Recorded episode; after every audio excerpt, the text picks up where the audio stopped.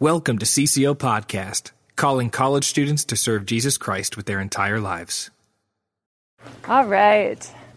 Um, so, as I said, what this breakout's about is about the idea that studying science and being in a science related profession can be a Christian calling. Now, you're here already. You've already been inundated with the idea that everything matters. So, hopefully, I don't have to convince you that this is possible, but I more want to illustrate what that can look like, some with some of my own story, and then some with some other examples.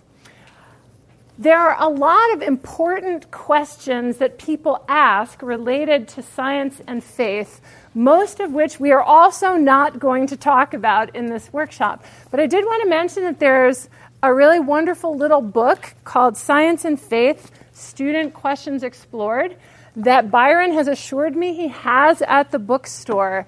And if any of you are really concerned with issues related to things like human origins and uh, what is it like to be a scientist if you are dealing with colleagues who think that Christian faith is irrational and things like that, there's some wonderful little essays in there.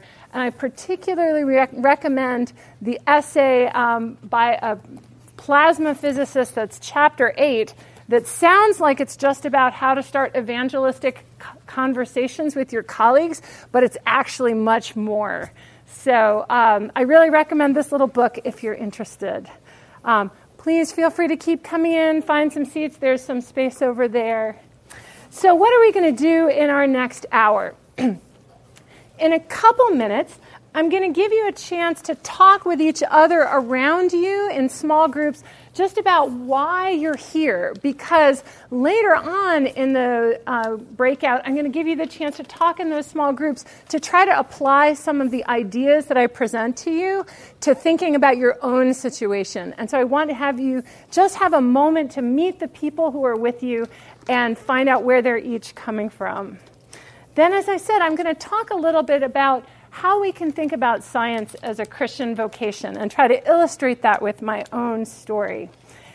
Then I'm going to give you the chance to think about how this could be your calling, not just in the future, although that's important, but also right now while you are a student.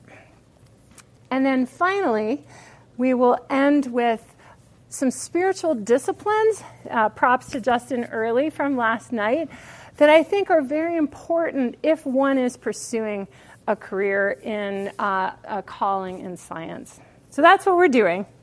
So take just a couple minutes and turn to like a couple neighbors around you. I know this room makes that difficult, so just make it work as best you can.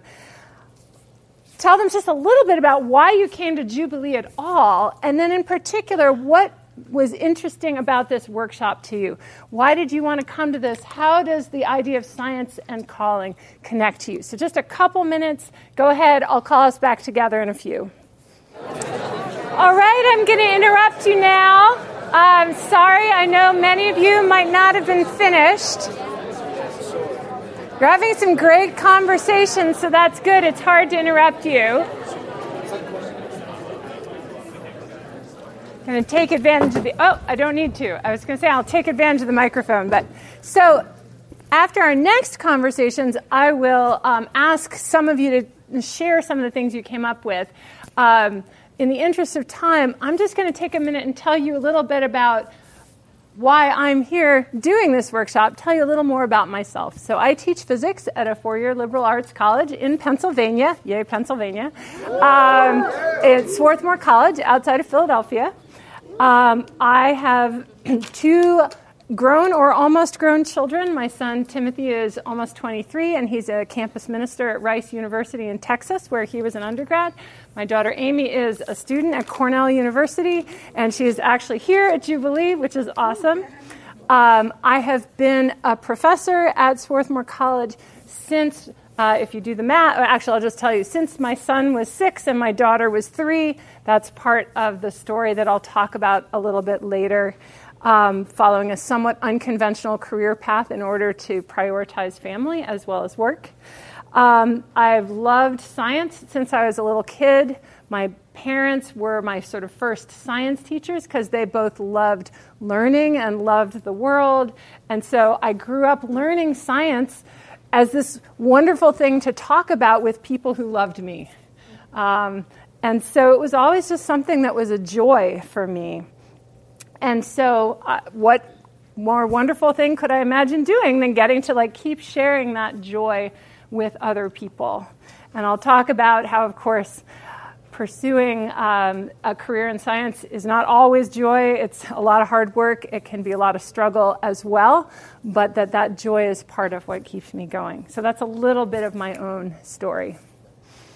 So, to answer the question of how science can be a Christian vocation, we have to kind of step back and say, well, what are human beings made for? What are we all made for? What are the ingredients of all human calling? I'm going to just pull out a couple quick themes from some from what uh, has been talked about already in the conference, some from things that maybe will get explored later.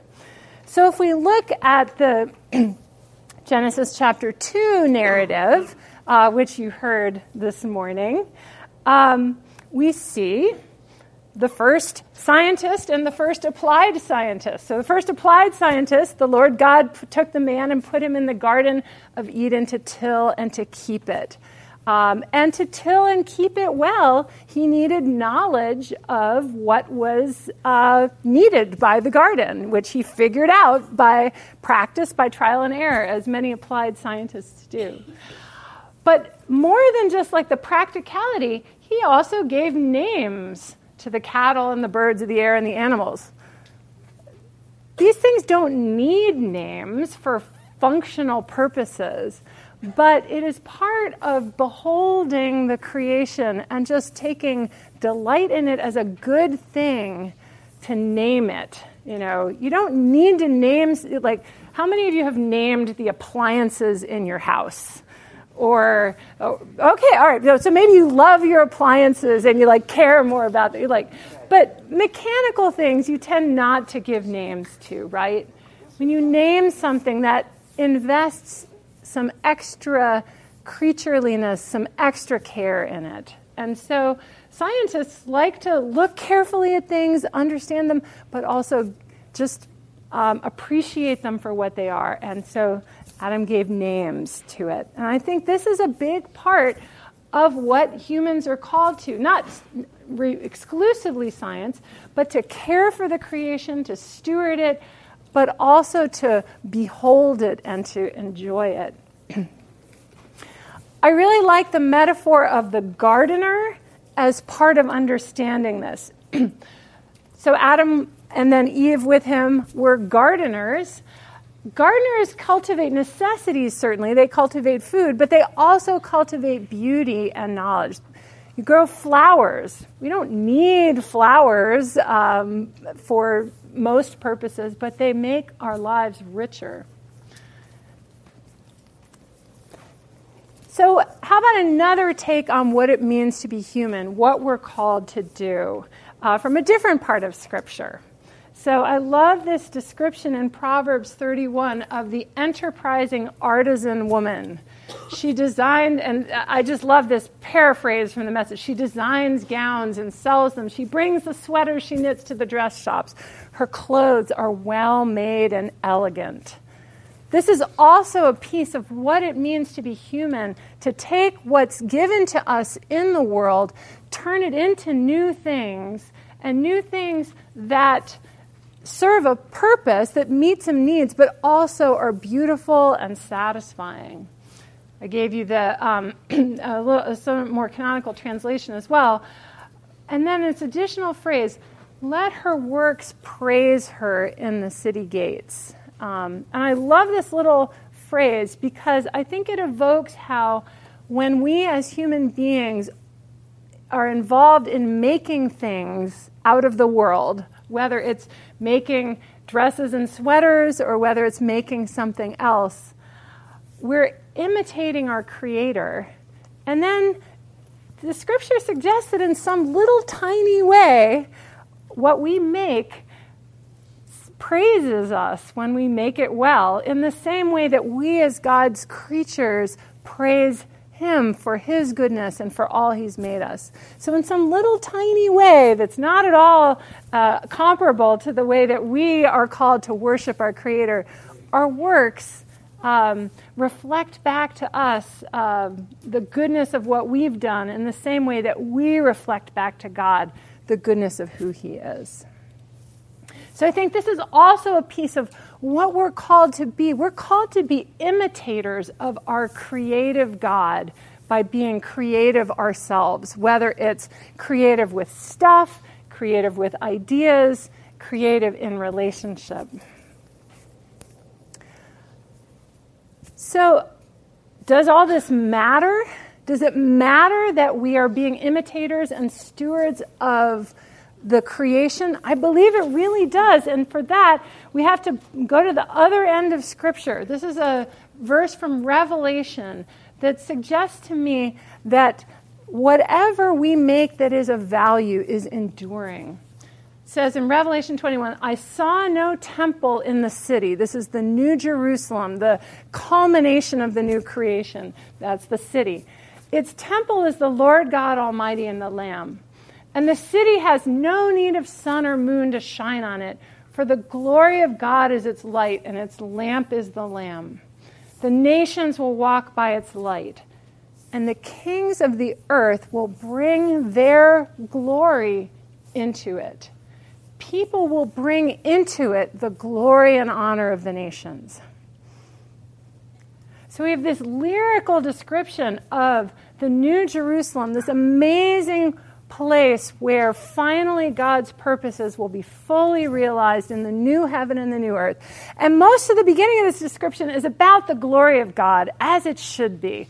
How amazingly, we, we won't even need any sources of created light because the glory of God will be so great, it'll provide all the light we need.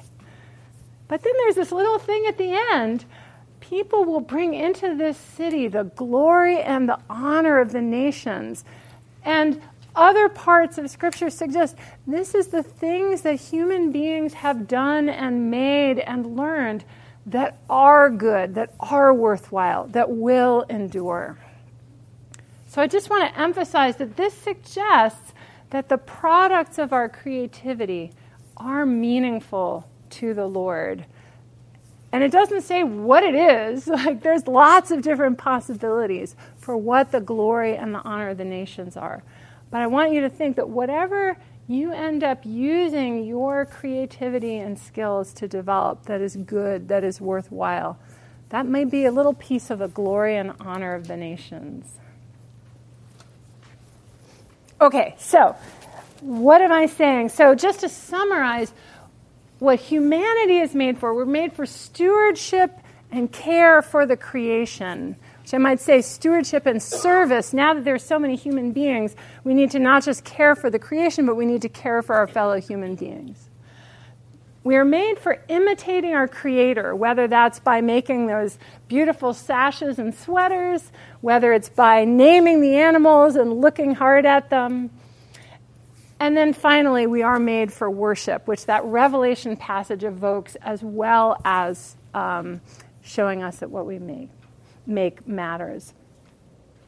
So, what does it look like to try to do these three things as a scientist in some kind of science profession. And so I said scientist sort of for short, but there's a lot of different professions that connect to science. There's all the health professions, there's teaching um, science in high school, middle school, there are, there's working at science museums, there is um, being an applied uh, technician or scientist at some kind of company that involves technology. There's all kinds of different ways that one can engage in a scientific profession. And so I'll probably say science professions or scientists just for short, but include all those things in that. So, what are the ways that we can do these three things? So, I think stewardship and service is pretty straightforward, right? Because we have this amazing opportunity um, with the knowledge that science gives us to care for the natural world and to help meet human physical needs.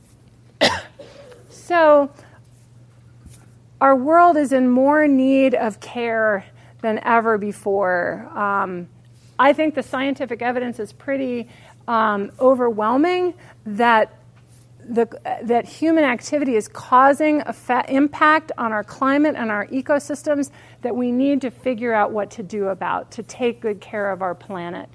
I also think that science can help us do that well, and there's huge opportunities from developing new technologies for cleaner forms of energy, for more um, energy efficient kinds of transportation and lighting, and so on and so forth. Um, there's just huge opportunities there. There's amazing opportunities to meet human physical needs. Obviously, the health professions are an obvious direct way to do that. I want to take just a couple minutes and tell you um, about golden rice. Does anybody know about golden rice? Anybody heard about it? So, there's not very many, so I'll, t- I'll summarize. So, in parts of Asia where rice is a staple of the diet, there's a major nutritional problem from vitamin A deficiency because normal rice, as just as it works in our bodies nutritionally, tends to not facilitate absorption of vitamin A, which is essential for functioning eyesight. So I don't know if your parents told you when you're growing up to eat carrots so that you would have good eyes. Um, and I don't think that's actually a correlation thing. But vitamin A is the thing that makes carrots orange, and it is essential for eyesight. And if you have a serious vitamin A deficiency, um, consequences include blindness, um, which you can imagine is absolutely tragic for anyone, particularly so in the developing world, where if you're blind, you know, there aren't the resources to care for you. So, some biologists set out to say can we make a modified form of rice that is safe to eat, but also will deliver vitamin A and in a means in which people can absorb it to address this nutritional um, deficiency in a way that's culturally sensitive because the peoples of that area are used to having rice be a staple of their diet. You know, you don't want to be like, you got to eat something different. You know, it's not good for you to eat rice. You know, but so they said, can we come up with a way to um, use breeding and use genetic technology to develop a rice that is healthier for that? It was a long, complicated, difficult process with a lot of setbacks, the way science uh, often is. And you accomplish something you think is good, and then you find out it didn't work so well. But over like a 30 year process, they finally developed a form of rice that um, you can kind of see in this picture. It's golden, it's yellow. Um, and that's because it has vitamin A in it in a bioavailable form. Now, there have been further complications uh, with how do you get people to um, buy into planting this rice, to eating it, to um, how do you work with local government and agriculture so that those seeds are distributed in a way that is financially available. So there's lots of further complication where we need all your friends who are in the social sciences and who are in um, policy and in government to help solve those problems as well. But this is a way that scientists can really engage and uh, contribute to meeting human physical needs. One of the ways that um, is the most salient for me um, is education, because that's a lot of what I do. So I do a lot of teaching um, as part of my role at Swarthmore. and so in recent years, I've had the opportunity to lead programs at Swarthmore that are aimed at helping make our science um, education more inclusive and more welcoming to students from a whole host of backgrounds, including high school backgrounds that haven't necessarily prepared them so well for college. Um, and that's been a really rewarding way for me to feel that I've been able to use my science education um, in a way that is serving others. Because we have a lot of students coming who really want to learn science and pursue careers in sciences, but their high schools might not have prepared them so well to thrive in their courses. And so I've been working on initiatives that involve helping science faculty across the whole science division learn to teach more effectively, especially for students coming from a wide variety of backgrounds. Been working on initiatives helping mentor students and build cohorts within departments to give them a really supportive feeling so that students who um, need some time to ramp up to being at the same level as their classmates nonetheless feel included and valued and supported. Um, and then many of my colleagues were already doing this kind of thing, involving students as members of their research project or other meaningful projects in the community. Um, but just helping faculty know how to do that, and particularly how to do that in a way that welcomes in the whole diversity of students. So that's been a really exciting thing for me to be able to be involved in. And I wanted to just give you a couple pictures from um, the program, some of the mentoring and cohort building programs that we've launched where students um, present posters on their projects that they've done. Um, and where we've taken students to scientific facilities to tour around. And so this is from a particular program we have for students who are first generation in their family to college to help them be um, well prepared and welcomed in. So that's the sort of stewardship and service side of what it's like to be a science uh, professional. So I want to give you a moment to talk with your neighbors for a few minutes, and then after of some small group conversations, I'll ask a few of you to throw out ideas. What are ways that you can imagine that in the particular way you're interested in being a science professional, how can you imagine your work serving others either right now, if you're doing stuff at school right now where you can think of ways I can serve others with what I'm doing right now, or in your long term future. So take a few minutes and talk with the people around you, and then I'll ask some people to share some ideas with the group. Okay, this time I'm going to start by taking advantage of the microphone. Um, all right, yeah, I'm learning.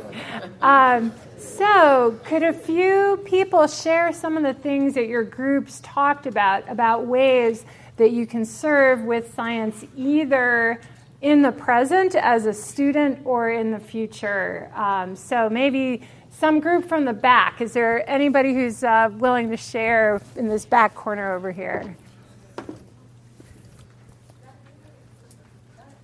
Great. Uh, so, like, stand up and speak loud so everybody can hear.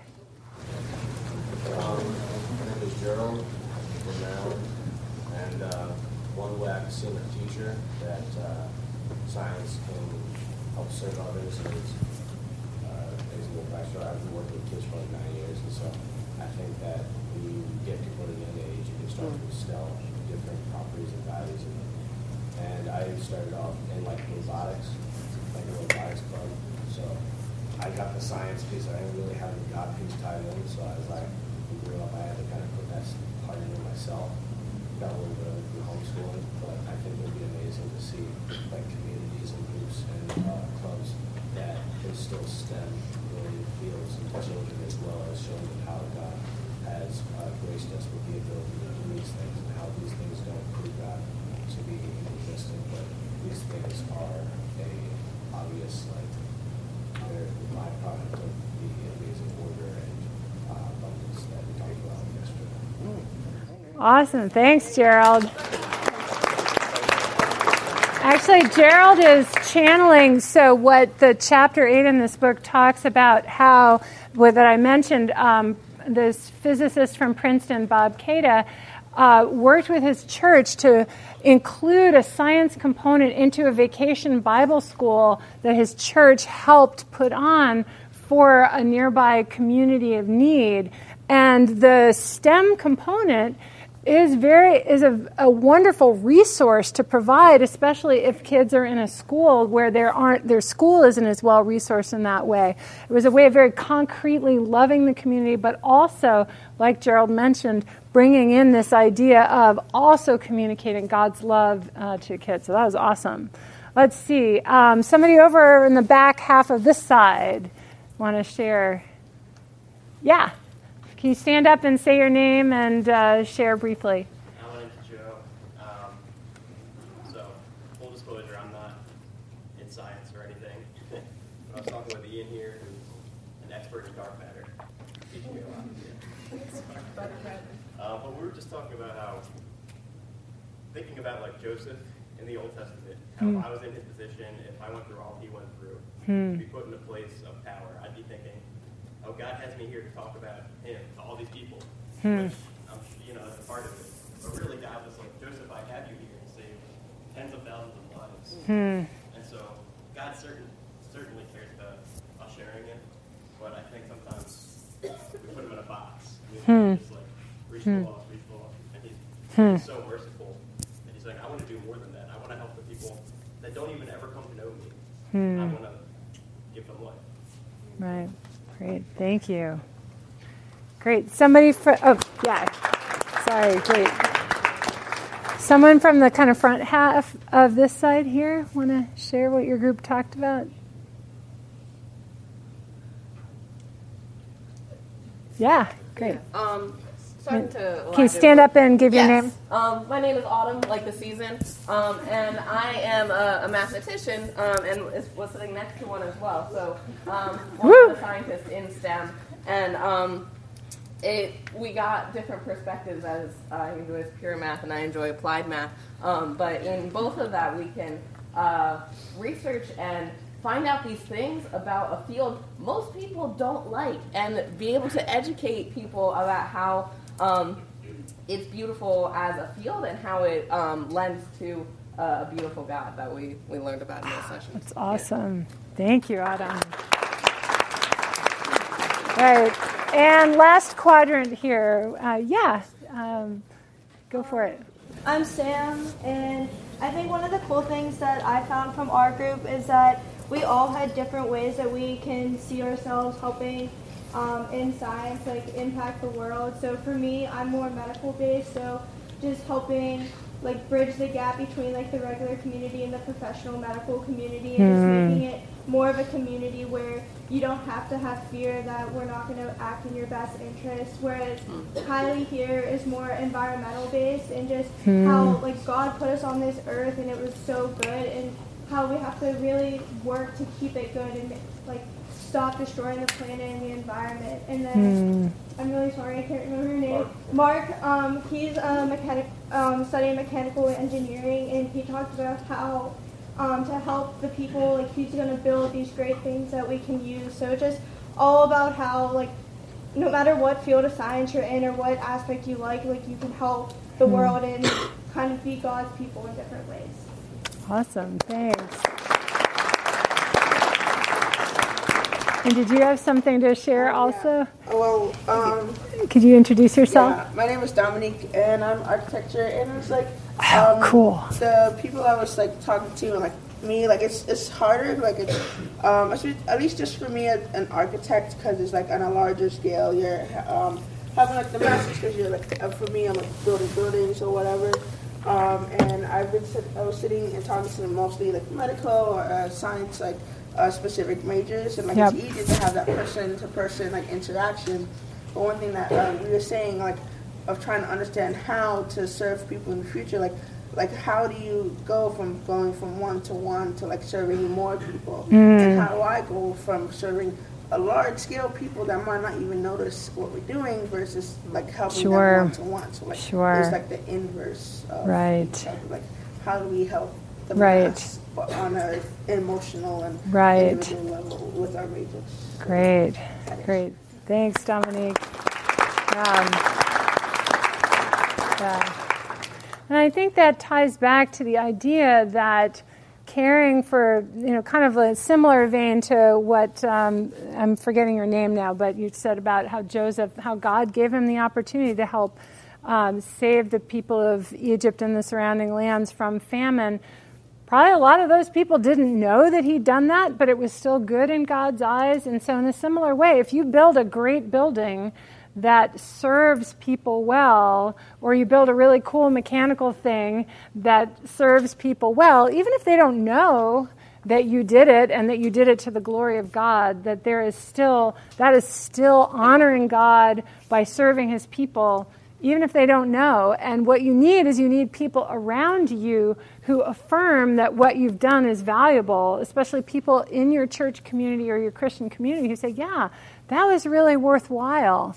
And it's one of the unfortunate things about churches that often churches don't affirm the work, uh, whether it's scientific or some other kind of work, that their members do as having this kingdom value. And so I think the fact that you all are here at Jubilee and you're getting a dose of this, you can take this back into your churches and you can find out what are the people in your churches doing and how are they thinking about using it to serve the Lord. And when they are, you can affirm them. And when they haven't even thought about it, maybe you'll get them thinking. So, so this is great. And I wish that we had time to hear from more of you. Um, but we only have an hour, and I need to let you get to lunch in a timely fashion, so we'll keep going. So, the other dimension that I want us to reflect on a little bit is this idea that we bear God's image, we imitate God, we're like God when we contemplate and behold his creation. So, the astronomer Johannes Kepler who discovered the laws that determine planetary motion, was a very dedicated believer. And he described his work of astronomy as thinking the Lord's thoughts after him. That it was like these laws of science, for him it was astronomy, but for all of you it might be something else, uh, whatever your own field is as you work your way through it, as you think your way through it, which is what you have to do to master it, right? You know, someone else can tell it to you, but for you to master it, you got to work your way through that whole thought process yourself. As you think your way through it, you're kind of doing what God did when God made the whole thing. And so you're just kind of following along. It's not that you it's not that God needs you to do it but if any of you have ever watched parents with small children, parents think that what their little kids do, a lot of the time, they just think it's really awesome, even though it's not necessary in some way. oh, look, they're learning to walk. You know, well, I mean, the, their learning to walk might actually be a problem for their parents because now they can get into stuff that they couldn't get into before. But at the same time, you're just so excited to see your child growing and learning. I think in the same way, God takes delight in us growing to be more like Him. And part of how we grow to be more like Him is that we learn the things that He created. So that's what I see is, is in this beautiful image of thinking the Lord's thoughts after Him. There's also even a verse in Psalm 111 Great are the works of the Lord studied by all who delight in them. Another really eminent physicist, I mostly know about physicists just because that's what I'm in, um, who discovered the laws of electricity and magnetism that are how we figured out that light is, is made up of electric and magnetic fields. His name was James Clerk Maxwell. He was another very serious believer. He was also the director of the Cavendish Laboratories, which was England's um, big physics research laboratory. This verse is carved into the stone arches over the doors to that building. It's in Latin. um, I forget how, how it goes in Latin. But then another Christian who was at the Cavendish Labs when they said, oh, we really need a new building. This old building is wonderful for historical purposes and we'll keep it, but we need a new building for our research. When that new building was being built, this guy went and said, you know, this is part of our heritage that this is over the doors. We should have that over the doors in our new building. And people were like, huh? But he kept at it, and then finally, like, okay, sure, it's part of our heritage. It came from Maxwell. Maxwell's pretty amazing, so we should do it again. So on the new building, in English, this is also over the doors. And so I just want to emphasize that as believers, first of all, there are more of us out there than you might think. for whom studying the Lord's creation is an act of worship, an act of delight. Um, and secondly, it gives us unexpected opportunities to share that delight with other people, then they may not they may just be like, "Huh, that's kind of strange." But you never know. Maybe later on in life it will come back to them. So I want to emphasize that regardless of what kind of profession you'll end up in, all of you are students right now. And I want to encourage you to think about how can you approach your studies as thinking the Lord's thoughts after him, as delighting in the works of the Lord.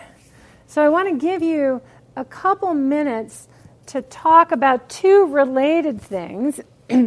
um, both I want you to generate ideas for how can you think the Creator's thoughts after Him or approach your studies of worship? And I, I really want to encourage you to think practically. You know, like what are the things that get in the way of your approaching your studies that way? Because I don't know about you, but most days when I go to work, that's not the mindset I'm in. And, um, and then I'm like, oh, wait, I have to give this talk at Jubilee next week. Oh, wait, I'm supposed to be like approaching my work as worship. Oh, how did I forget to do that for the last three weeks, you know? Um, so think about what are some practical ways you can help make that more a part of your life. but then also, I want you to also feel free to think bigger because that's kind of an abstract idea, and sometimes you know you might gain some traction, it might not. But also, how can you think more broadly about being a gardener for your campus community where you are right now, both your science departments, your science classes, and your community in general? How can you be cultivating that beauty um, and that necessity, that uh, um, those needs? And if and it might be that your campus community needs a little more joy and delight in their studies and a little less just feeling like, oh my gosh, I've got a paper to do, I've got a problem set to do, I got to do this, I got to do that, I got to get it done.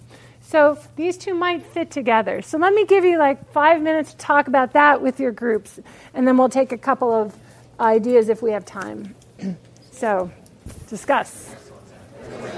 Okay, I'm going to ask you to wrap up your discussions. So, like, take 30 seconds and finish that thought.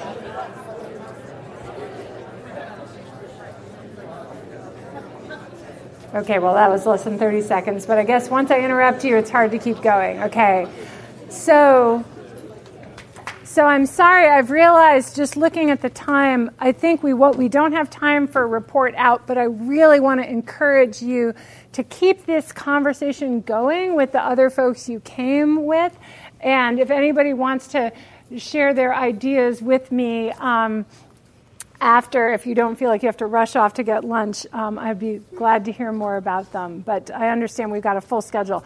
This workshop used to be a 75 minute workshop. I, I don't know how they shortened the, uh, the workshop slots. But anyway, so, so I think these are the ways we think about um, science fields as a Christian vocation. And I wanted to add a few things that I think are really important for us to think about. Um, as well that aren't really particular to science, but I think they're important to say. So, the first thing is that work is not the only thing you're called to. I think every human being is called to a whole life. You're called to whatever you do for work. Many people will work for pay, some people will work in the home not for pay. But you're also a part of a family even if you're not one of those people who gets married and has children, you have, at a minimum, you have parents. um, you might have brothers and sisters. You might have extended family. Even if you have very little in the way of biological family, you may have people who you've found through the church who you're committed to as though they're family. And historically, that's what the church has been. The church was another family. Um, and so that's a really important part of your life, as is the bigger church community that you're part of, um, who you may not be as intimately involved with. And then you've got neighbors. You have people who are nearby you in some way, whose lives intersect with yours um, at all different levels. And I just want to emphasize that we don't want to get into thinking of our calling as solely being about our work And um, I think, you know, for me, there were two ways in which this manifested itself. So one was that I met my husband while I was doing my PhD. Um, we got married when I was about halfway through my PhD, and we knew that we wanted to have children, and we knew that we didn't want to wait until what many people said I should do, which is that to wait until I had tenure to have children, because that was 10 more years at least. So instead, in the, in the natural sciences, if you're pursuing a professor position, after you finish your PhD, you do a postdoc, um, which is more research apprenticing under um, a faculty member, but with a greater degree of independence. And all of you who are not interested in going into academia, you can think about are there things that are analogous to this in, in your own fields. So I interviewed for postdocs looking for someone who, to be my supervisor who'd be willing to have me work part time. Um, I didn't know anybody who had done this. I didn't have any examples. I was just like, you know, I am 26 years old. I would like to start a family. Is it an option for me to work part time? So you only need one opportunity like that. That's a good opportunity. And I found, through the grace of God, an amazing opportunity. So I worked part time as a postdoc while both of my children were born until my son was six and my daughter was three. I worked full time until my son was born, and then I switched to working part time over the course of the seven years I spent in that postdoctoral position, I basically accumulated the total amount of time that normally somebody would spend in a postdoc, which is about three years. Um, it just took me a lot longer than anybody else. Um, and for some kinds of jobs later on, that might have been a disadvantage. It was not a disadvantage for the jobs that I applied for. I got called for an interview at every place I applied to. Um, I took the first job I was offered because they were on an earlier timetable than everyone else. So I didn't. So I had to cut off all the other jobs before they had when I had interviewed, but they hadn't yet finished making their decision. So I don't know how many other jobs I would have been offered. Um, I say this not to brag so much as to say I made this very unconventional choice that people were very surprised at, and in the end, the Lord provided for me in a way that um, I think came out of the combination of God's faithfulness and the fact that I did the best, I did my best work for uh, my postdoc, even though I was working part time. You know, I gave that work my all when I was there and uh, helped set expectations with my mentor so that it was clear what he was hoping I would accomplish in the limited time that I have. So I just want to encourage you to think about what are ways that all the dimensions of your calling fit together and to be willing to try um, unconventional things. Um, because then, two years after I, um, while I was still in this part time postdoctoral position, so I had to go to the benefits person at the university. And because I had to go on maternity leave when my son was born, and we had to figure out what would happen with my medical benefits. And she was like, We've never had a pregnant postdoc before. I have to figure out how to do this. Well, two years later, someone else came along and wanted to do this. And the HR director was like, I'm so proud to say we have a policy for what to do when we have a postdoc who needs to do maternity leave. They were like, well, look at us. We've figured this out. So you can be a blessing to people sometimes when you want to blaze these unexpected paths. So, for any one of you, your story of how you are called as a whole person may look very different. There may be different concerns facing you. But I just want to encourage you to pr- approach it with creativity and with trust in the Lord and with discernment. The other thing I wanted to say is so I gave you all this you know, stuff. Great are the works of the Lord, studied by all who delight in them. You know, this all sounds wonderful, right? Well, I don't know about you, but I don't feel this way when I go to work every day necessarily. And what we heard about this morning is why, which is that the fall has changed what work is like for us. Even work that's good, that benefits other people, that should, in principle, be a source of delight, You know, what we heard in Genesis 3 cursed is the ground because of you. In toil you shall eat of it all the days of your life. Thorns and thistles it shall bring forth from you, for you, and you shall eat the plants of the field by the sweat of your face. You shall eat bread until you return to the ground. So, this gardening image, which sounds so wonderful, actually, it's not that much fun being a gardener a lot of days. Um, and so, I wanted to just leave you with the idea that for Christians, we also have to not only take into account the idea that the fall just makes work hard for everyone, but in fact, we follow a crucified Lord who willingly took on suffering for the sake of healing and redemption. And in fact, Jesus said to his disciples, If any of you want to become my followers, let them deny themselves and take up their cross and follow me.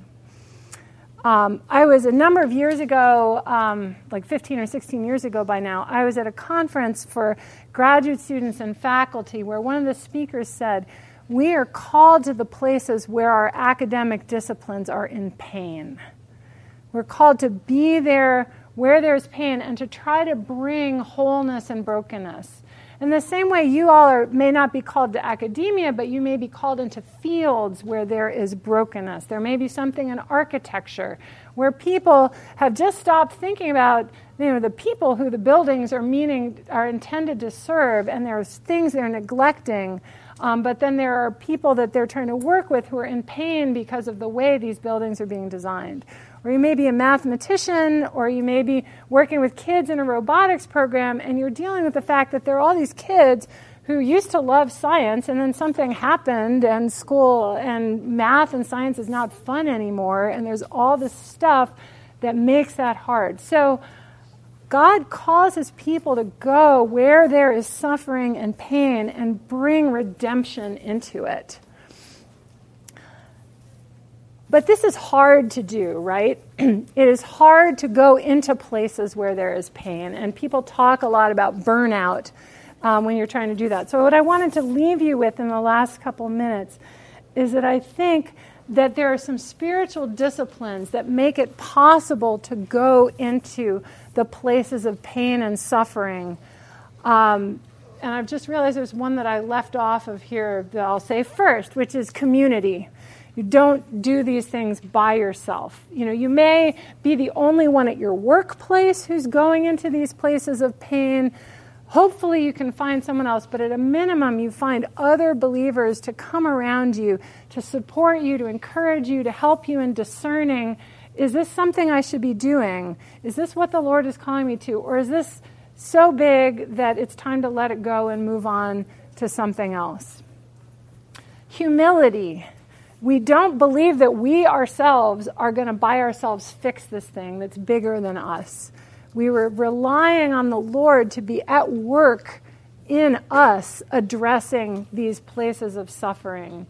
And we entrust that ultimately it's going to be the Lord who makes all things right. And so it's okay if we don't fix everything completely while we're there if we can just see that we're helping make things more redeemed, that we're reducing the suffering, that we're making it better, and we feel clear that the Lord is at work in us, that that can be enough. We don't have to rely on ourselves as the savior of whatever we're, situation we're in because we know who the real savior is. discipline of generosity. We may have encountered this the most in the, ter- in the discipline of giving of our money um, but we also give of our time. And I think we need to give of our time generously in two ways. One is within the context of our work, but also giving of our time back to the Lord. I have attempted to keep the Sabbath, to take a day off from work, since I was a freshman in college. I tell my students at Swarthmore I'm a B plus Sabbath keeper on a high school grading scale. I keep the Sabbath about 87% of the time, which for you mathy people, about an eighth of the, about seven eighths of the time. So I would say one in eight weeks I mess up and I haven't managed to order my life so that I can get everything done that I have to get done. and not really let other people down. I don't mind letting myself down, but I don't want to fail to come through for somebody else. So, probably one out of eight weeks, I end up doing some work on my Sabbath. But just because you can't keep it perfectly is not a reason not to do it. Be generous of your time toward the Lord and toward yourself because the Sabbath is a gift of time uh, that the Lord wants to give to you and wants to give to you in order to return to Him. And we could talk way more about how to keep the Sabbath than we have time for. Um, but I want to just get back to the final things, which are spiritual disciplines, risk. To remember to be willing to take risks when the Lord is calling you to do something. You don't have to do things that are safe if it's really what God is calling you to do. Nobody thought it was safe for me to work part time as a postdoc. Um, but that was a risk that I really felt the Lord was calling to. And what goes with that discipline is trust. We just have to entrust ourselves to the Lord, and that's our career achievements, our future, our plans. So we're at 12:30. I powered through all that faster than I would have liked to.